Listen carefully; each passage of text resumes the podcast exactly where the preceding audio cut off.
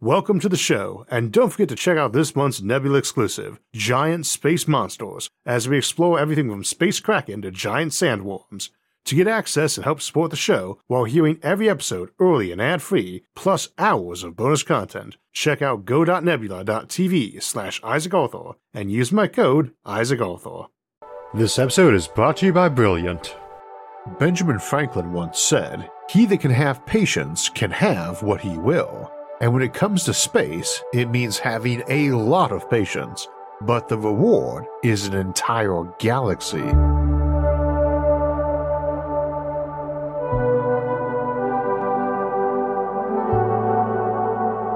So science fiction often shows us faster-than-light spaceships taking pioneers to new colony planets halfway across the galaxy in mere months. And on the show we often discuss how F T L probably won't be an option, but we can still colonize space. It will just take us longer, requiring generation ships that might move at ten or twenty percent of light speed, needing a generation or two to get to the nearest stars and maybe several to get to a preferred candidate system.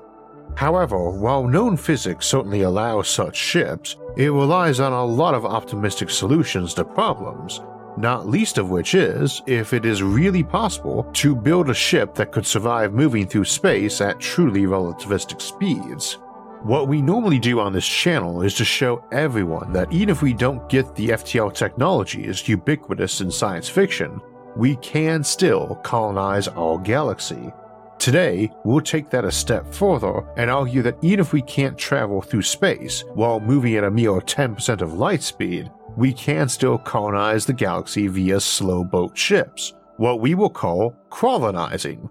and we will also discuss how that might vary in approach.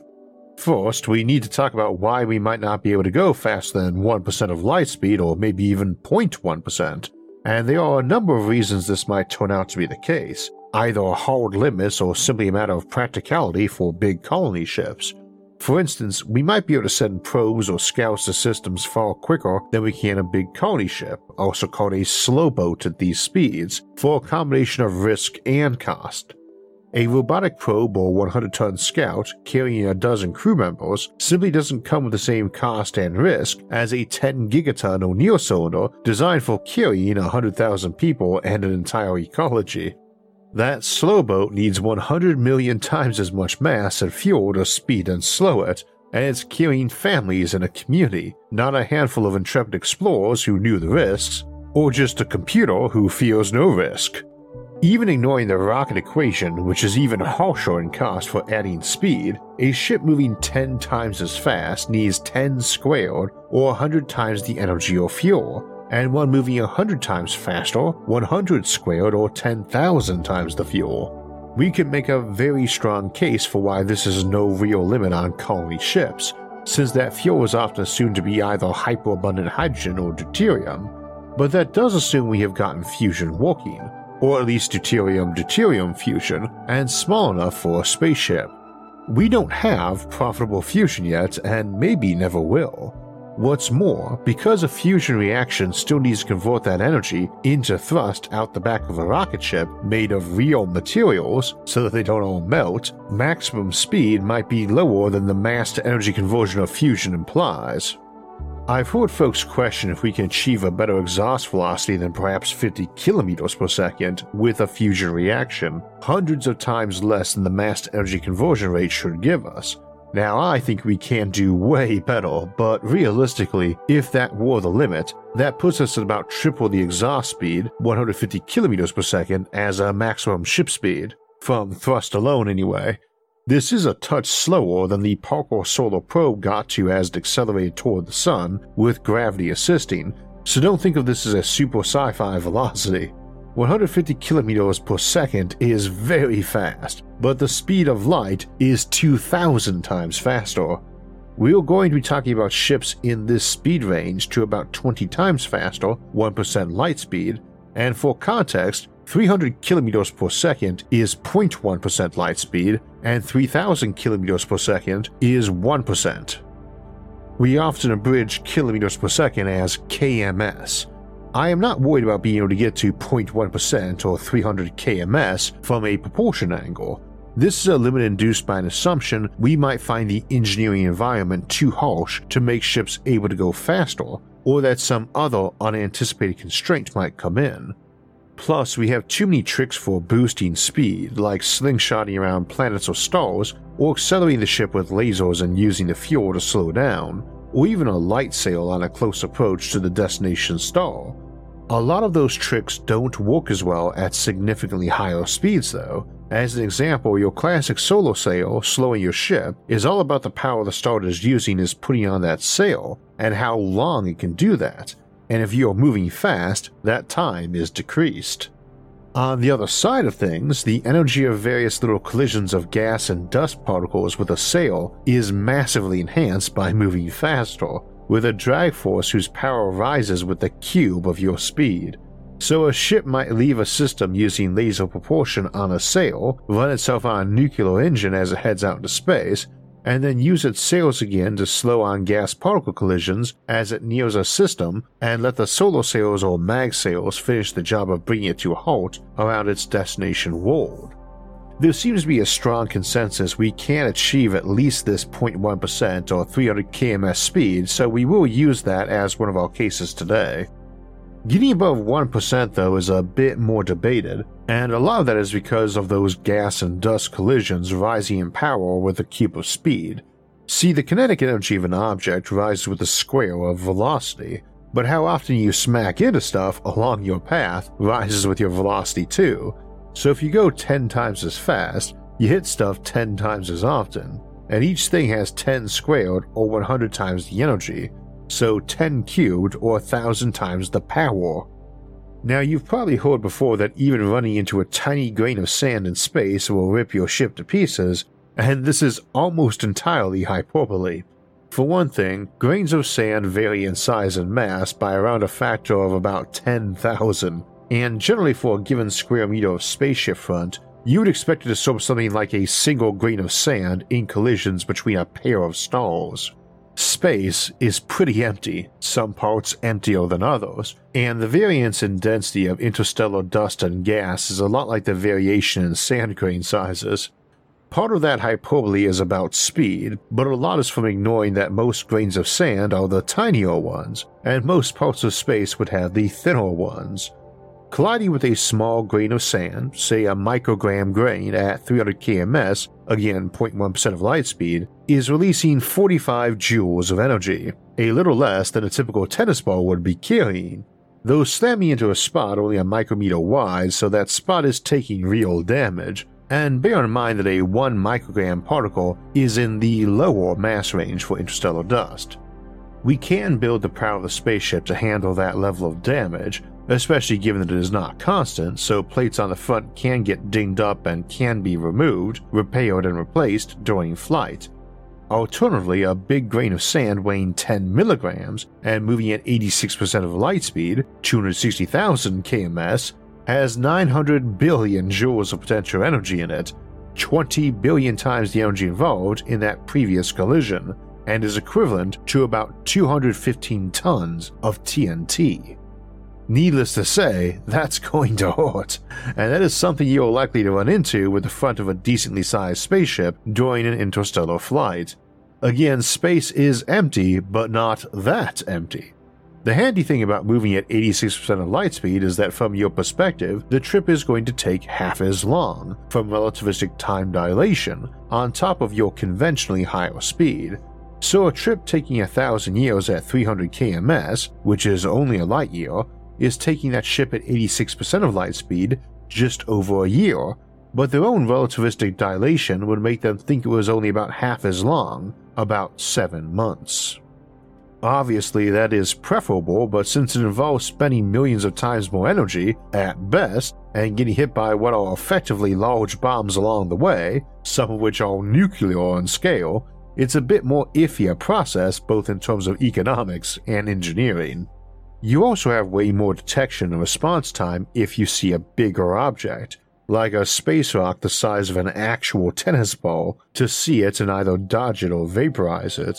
Even seeing and responding to a rock that small at three hundred kilometers per hour is pretty tricky. That's a speed that's about a thousand times faster than a plane travels after all, so giving yourself ten seconds to spot and react to such a stone means seeing it three thousand kilometers or two thousand miles away. And remember, this is something the size of a tennis ball. That's as far apart as West Coast cities like L A and San Francisco are from those of us living around the Great Lakes, and is the distance you need to be able to detect that tennis ball at. And for a little more context, hitting a tennis ball-sized rock at one percent of light speed is still going to be a couple trillion joules of energy, depending on what the tennis ball-sized rock was made of and how it hit. A bit more than the relativistic grain of sand of a moment ago, though maybe still survivable for a big ship with a big thick forward prow.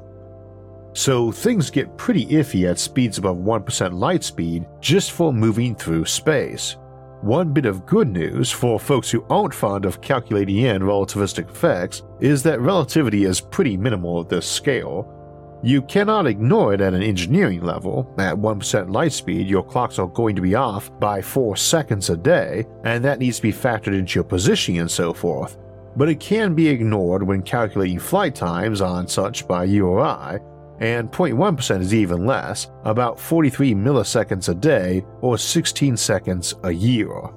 Of course, that definitely means you're not getting any time savings on your flight for the passengers when you need thousands of years to save even a day from relativistic effects. And this takes us to our first key notion: time is the biggest factor in decision making at these speeds. I have often suggested that we're not likely to be skipping around orange and red dwarf stars and instead looking for much rarer yellow twins of our own sun, or bypassing systems that lack an Earth-like planet. This seems even more true if it takes two or three times as long to get to the nearest yellow star, if a red or orange one happens to be closer. As a reminder, these are all white stars anyway. The red, orange, yellow, blue, or white designations just discuss where their peaks are at, and even a comparatively cool red dwarf varies from our daylight in that it's the same color as traditional incandescent bulbs are. You can definitely notice changes in color, warmth, and tone, especially in blue shades with incandescent lighting, but not to the point of it being a major quality of life concern for colonists under red suns, especially given that they can use daylight bulbs in homes or stores. A person contemplating setting up a colony around a nearby red dwarf like Proxima Centauri or Barnard's Star at even one percent of light speed versus Tau Ceti, the nearest yellow star besides Alpha Centauri and our own sun, is looking at more than six hundred years more travel to get there at one percent light speed and six thousand years at zero point one percent. six hundred years is a long time, longer than even the most generous estimate for the industrial age, and six thousand years ago predates recorded history and enters into the realm of pure archaeology. Of course, simply contemplating journey timelines like this makes one wonder who would volunteer, even if we were using hibernation options like freezing people, which is a technology we cannot take for granted will be developed, and as we note in our Sleeper Ships episode, generally requires parallel technologies to what you need for radical life extension technology too, and longer lifespans also alter the colonization dynamics. Now, for my part, I don't see that as preventing things. Fewer folks will volunteer for such long voyages, but since the entire colonization timeline is slowed, you have a lot more time to recruit in.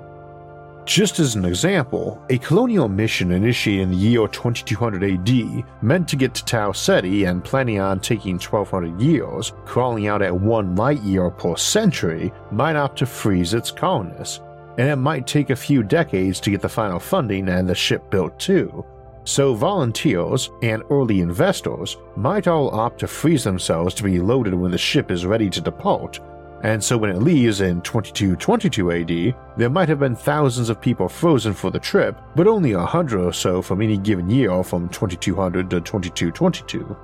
Tau Ceti is also only eleven point nine light years away, not twelve, and suddenly that makes a real difference because it is an extra decade of flight time. At our lower speed limit, zero point one percent light speed, that jumps to a century being shaved off of a twelve thousand year trip.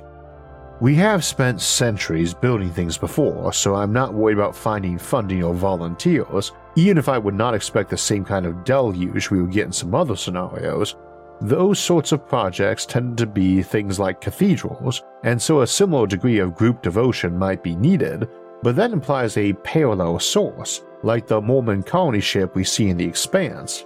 And if we just assumed every medium-large nation and religious denomination decided to fund a colony mission at some point, that is around one hundred, enough to get one to every star within fifteen light years of us. And now we need to contemplate that the trip time to reach such a colony is similar or even longer than what we need for that colony, once established, to grow that colony to be as populated and powerful as the homeworld that sent them was, so that they might consider sending out colony ships in their own turn.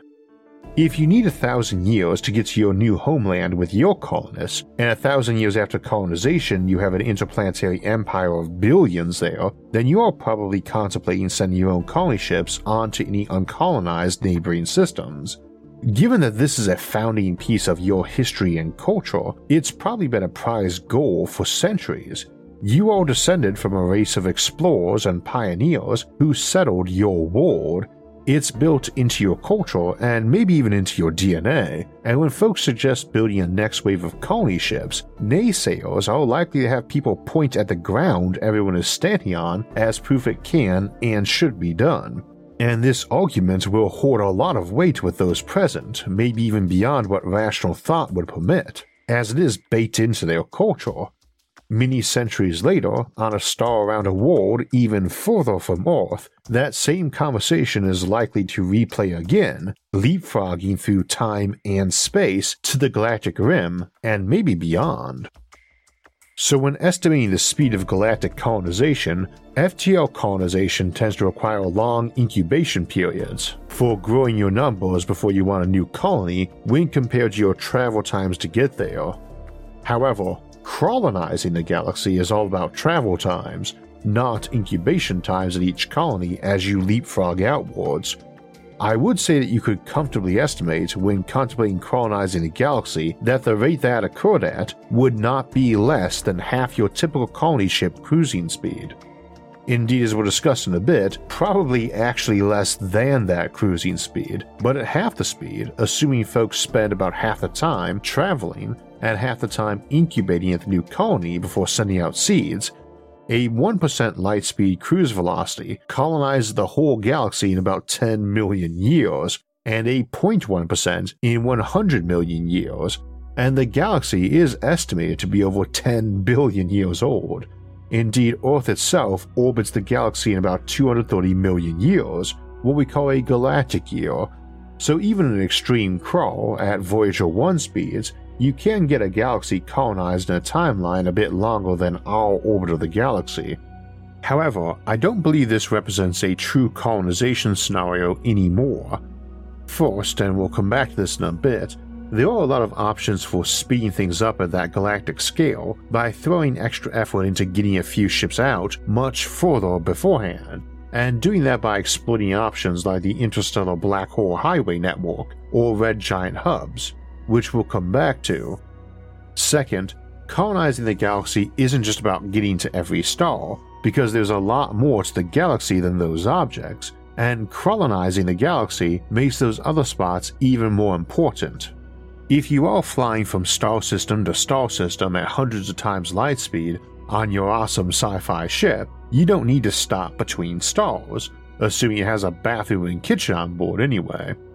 Conventional starflight does not encourage taking breaks either, as you coast at speed rather than having to keep the engine roaring to stay at speed like with cars or planes, burning fuel. However, while space is pretty empty, there are likely to be a lot of big rocks or ice bars floating around between stars, each a tiny potential oasis.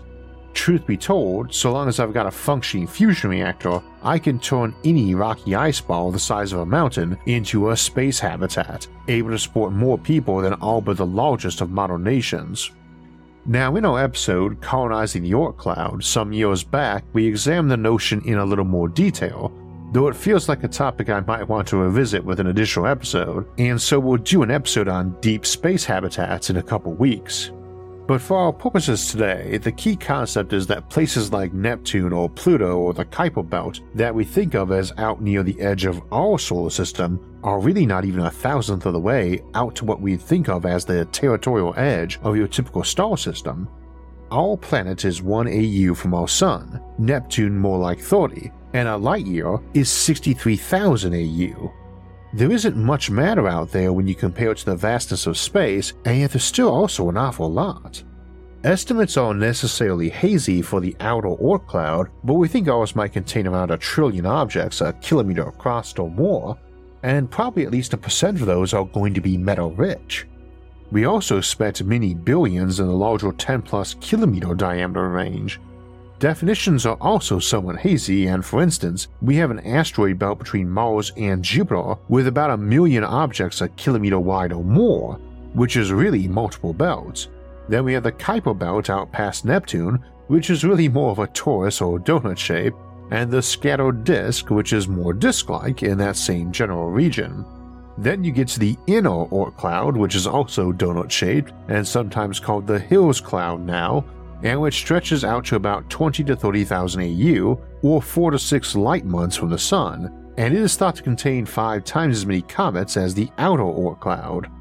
Now, there's nothing special about a kilometer wide object. You would expect at least twice as many bodies half that wide or bigger if the distribution is anything like our asteroid belt, but there's also something like twenty-five million asteroid belt objects bigger than one hundred meters across, with a mass of at least a megaton, and any of those represents either structural material for building a space habitat or the filler to go inside as rock, water, or air.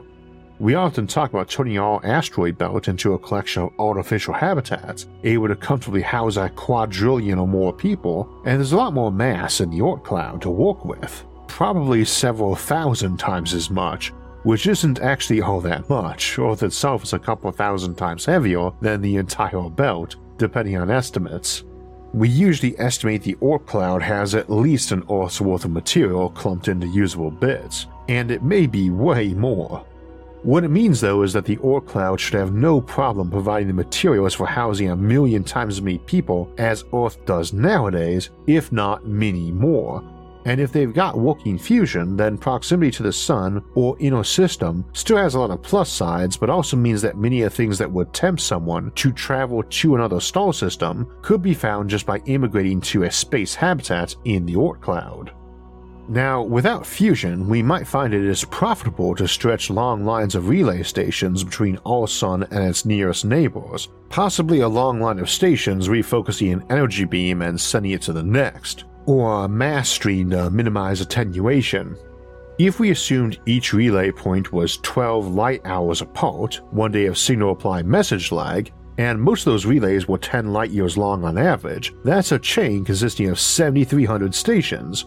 If we have one hundred total lines, that is seven hundred thirty thousand relay stations. Sounds like a lot, and if those are O'Neill cylinders on scale, for the main habitation drum of the relay station, then we're looking at anywhere up to a million people in easy comfort. seven hundred thirty billion people in total, about one hundred times the population that Earth had on the year this channel premiered, and probably in the vicinity of a few quadrillion tons of building material, which is like one largest asteroid of the kind we only have a few hundred of in the asteroid belt. In other words, we expect no problems getting material for it.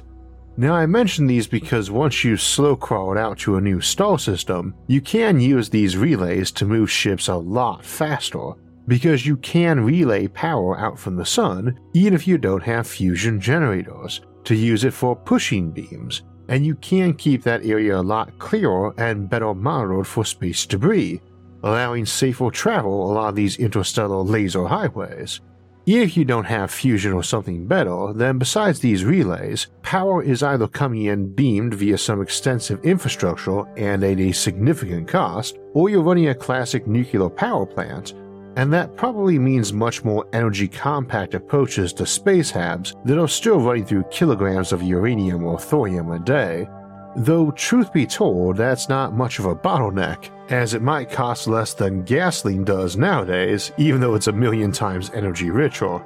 And again, we'll do an episode on deep space habitats in a couple weeks to examine this more. key concept for now, a lot of what folks will want around distant planets, they can also get by mining out some iceberg floating in deep space, and a lot faster, and with a real chance of maintaining contact with people from home. What's more, a handful of colonists claiming an entire solar system, or even just a planet, is a much harder claim to maintain than grabbing a small mountain in space, less folks seeking to jump your claim or become your neighbor on the other side of the continent. Of course, you still have communications moving at light speed in a slow boat environment, and those relays are good for that too. It also permits instantaneous teleportation for posthumans with digital consciousnesses via data transport teleportation. Their minds move at light speed and experience no time during transit. A human might teleport this way too, with their body and mind being duplicated on the other side. Now, this is really just a copy of their mind, but for many that might work. See our teleportation episode for more on that. Or see also our Androids, Cyborgs, and Transhumans playlist for discussions of the pros, cons, and challenges of digital consciousnesses and uploaded minds. What it generally means though is that we would expect the Oort clouds would be getting colonized too, and that you're probably never more than a light day away from some habitat when in long colonized regions of the galaxy, because even if we're just talking a smaller Carpana-style habitat for a few hundred folks, or possibly for a single family that likes its elbow room, there's too many upsides to having such outposts. You would need a few billion of these per system for that one per light day density, but in the context of a Kardashev two Dyson Swarm civilization, which are even more likely, I would say, in a colonized galaxy, that's still a smaller budget item proportionally than a highway rest stop is for the U S, and I mean a rest stop, one singular. Not all of them. A few billion small space habitats just isn't anything noteworthy to build and fund at the Kardashev scale, so you could subsidize their construction like crazy and even pay folks to live there and still barely notice it as a budget item compared to the inner system economy, which benefits greatly from that outer system. If you do have fusion or black hole power generators, then you don't need to subsidy them from in-system, they are swimming in reactor fuel out there. So now we have a galaxy-sprawling civilization crawling out from Earth at somewhere between zero point zero five and zero point five percent of light speed, and by the year ten thousand A D you've got our whole system Dyson swarmed up and well out into the Oort cloud, and you can be shoving spaceships along relay paths to our nearest neighbors. Personally, I don't see any problem going much faster than that, but more importantly, I said earlier that I would expect that colonization wave at the galactic scale to move as fast or even faster as the typical colony ship's cruising speed, and I want to finish by explaining that. It doesn't seem to make much sense that you could colonize the whole galaxy faster than a single ship typically moves, but here's the key piece. We have four objects of note: black holes, neutron stars, white dwarfs, and the red giants that make them when they expand and die off, sometimes as a supernova. Now we can sundive on stars as we travel to build up more speed, much as we do with planets, but you tend to get pretty scorched doing that sort of thing, as closer is better. Indeed, you can do some pretty neat tricks diving on a star with a solar sail to expand out as you pass it, to cut down on fuel use in a slingshot maneuver, but this is easier to do around objects with more mass than brightness. That means red giant stars are not your friend for this maneuver, though they will be for another that we'll get to in a minute. Red dwarfs are better, being much less bright per unit of mass than our own sun, let alone a giant, and being the most common type of star. However, white dwarfs, the most common type of dead star, are much better for slingshotting around as they are typically around half as massive as our sun. Most current white dwarfs come from stars that were originally more massive than our sun, and some white dwarfs are more massive than our sun like Sirius B, but a white dwarf is usually only about one percent as wide as our sun and around a thousandth as bright, though it varies a lot, meaning you can get a lot closer to a lot more mass, allowing slingshots to far higher speeds. If your ship can handle being at one hundred sixty times Earth's solar illumination for a couple of days, maybe they have a nicely mirrored surface for instance, then you could be within thirty-eight thousand kilometers of such a dead star, with a star's mass for accelerating you, but without getting burned, and that's very close in, given that our sun is eighteen times wider than that, and you would be flying through its core. So it is very plausible a spaceship might accelerate towards Sirius B or some other nearby white dwarf. There's several within twenty light years of us, most of which are cooler and dimmer than Sirius B. So you catapult away from this to gargantuan speeds, and point yourself toward a neutron star or black hole close to where in the galaxy you want to end up at. Now, neutron stars are much rarer than white dwarfs. We think there's around a billion in our galaxy, and the nearest one is four hundred light years away, and the older ones are dimmer and thus much safer to slingshot around. Black holes are considerably rarer, but there's still at least a million in our galaxy and probably spaced out no more than a thousand light years or so apart. Thus you can use them to haul yourself up to decently high speeds. This works even better around binary pairs, though these are fairly rare, or even pairs of white dwarfs. This is called a Dyson slingshot, by the way, as Freeman Dyson suggested for white dwarfs or neutron star pairs about sixty years ago, and we also have the Halo Drive as a more advanced version of this using black holes and lasers, and able to go faster. We will skip on further discussion of all of those, besides noting that any of these approaches allow you to boost to over one percent of light speed, indeed a lot more, though they only really help if you have one in your home system or are making a very long trip where such objects are considerably closer than your trip length, thus you go to them first. More importantly maybe, a slingshot maneuver can be used to slow down too, so you can hurl yourself toward a dead star or dead star pair, hurl yourself toward another one a large part of the way across the galaxy, and slow down at that one to speeds that your ship can use conventional methods to finish slowing down on at some more habitable neighboring system. You can also drag through a large, thin red giant to further slow a ship. Those are cold as stars go, but more importantly they are huge and wispy. So if you have a very reflective hull, then much as you can stick your head in an oven for a few moments, even though it's hotter than boiling water, which would scald you almost instantly, you can slam through a red giant's upper layer to slow a ship, and also use sails to slow using its sunlight and solar wind, both of which are immense, and then drag those sails more as you go through that star. As a result, we have a lot of options for sending ships out to some ideal hub systems that are near such stars and dead stars, and thus can travel to them faster than our normal ship speed. And given the times involved, shaving time off on these dead star galactic highways is likely to mean that this new hub world has tens or even hundreds of thousands of years of head start as a new nexus to get some neighboring worlds than ships moving at the normal cruising speed.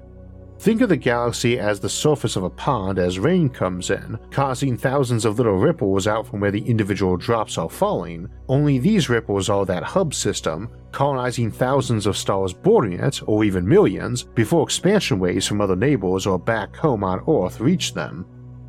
So even if we can't ever get our awesome fusion drives or F T L systems, we can still crawl our way out to the edge of the galaxy, covering it with our civilization in considerably less time than a galactic year. I think we will be able to do it far faster, at well over one percent of light speed and maybe twenty or thirty percent, but even if we can only go a thousandth the speed of light, we will get there one day. We don't know if we share this galaxy with other life forms that are not from Earth, but if we do not, then the whole galaxy is ours, and we do have the means to claim it. Admittedly, it is going to require some patience and determination, but as Samuel Johnson said, great works are performed not by strength, but by perseverance. One thing missing from a lot of our discussion today was looking at how probability simulation might let us determine how successful or rapid galactic colonization occurred at various speeds of travel, terraforming or habitat construction, and population growth rates. We tend to limit ourselves to intuitively logical forecasting with that in mind, but it doesn't eliminate the value of that sort of simulation, and if you want an example, Brilliant has an excellent one on mission success and lifetime on Mars that really helps visually demonstrate that, along with great course on probability in general. When it comes to math, beyond the fundamentals, when folks ask me if something is practical for them to know and use, probability is an absolute and emphatic yes. It is one of the greatest tools mathematics gives us, and it is incredibly useful in virtually every aspect of life. As an example, the actuaries who calculate risk for a living have the lowest divorce rate of any profession, followed by physical scientists. Many key life decisions benefit from being able to see the odds clearer. It is also so much easier to learn with interactive examples, and that's so often the hard part for learning math or science. The best learning is hands-on and interactive learning, hands down, and Brilliant has worked tirelessly over the years to offer more and ever better interactive learning options for math, science, and computer science. Brilliant makes it easier for anyone to learn, be it the basics or advanced materials. Life gets a lot easier if you know how to calculate your odds, and learning is much easier if you got Brilliant as your partner. And they've been a partner supporting this show and many other education-focused shows for years now, helping us make knowledge easier to get and more abundant. With Brilliant, you can learn at your own pace, learn on the go, and learn something new. To get started for free, visit brilliant dot org slash Isaac Arthur or click on the link in the description, and the first two hundred people will get twenty percent off Brilliant's annual premium subscription. Alright, that wraps us up for today, but we'll be back next Thursday to see what life as an interplanetary explorer might be like, as we finish up our three-episode look at surveying habitable star systems. Then we have our live stream Q and A coming up Sunday, June twenty-sixth. After that, it is on to July for a look at deep space habitats, then extragalactic sanctuaries on July fourteenth. Next, we'll have our mid-month Sci-Fi Sunday episode, Primitive Aliens, and the challenges of interacting with them on July seventeenth. If you want alerts when those and other episodes come out, don't forget to subscribe to the channel and hit the notifications bell. And if you enjoyed today's episode and would like to help support future episodes, please visit our website, Isaac Arthur dot net, for ways to donate or become a show patron over at Patreon. Those and other options, like our awesome social media forums discussing futuristic concepts, can be found in the links in the description. Until next time, thanks for watching and have a great week.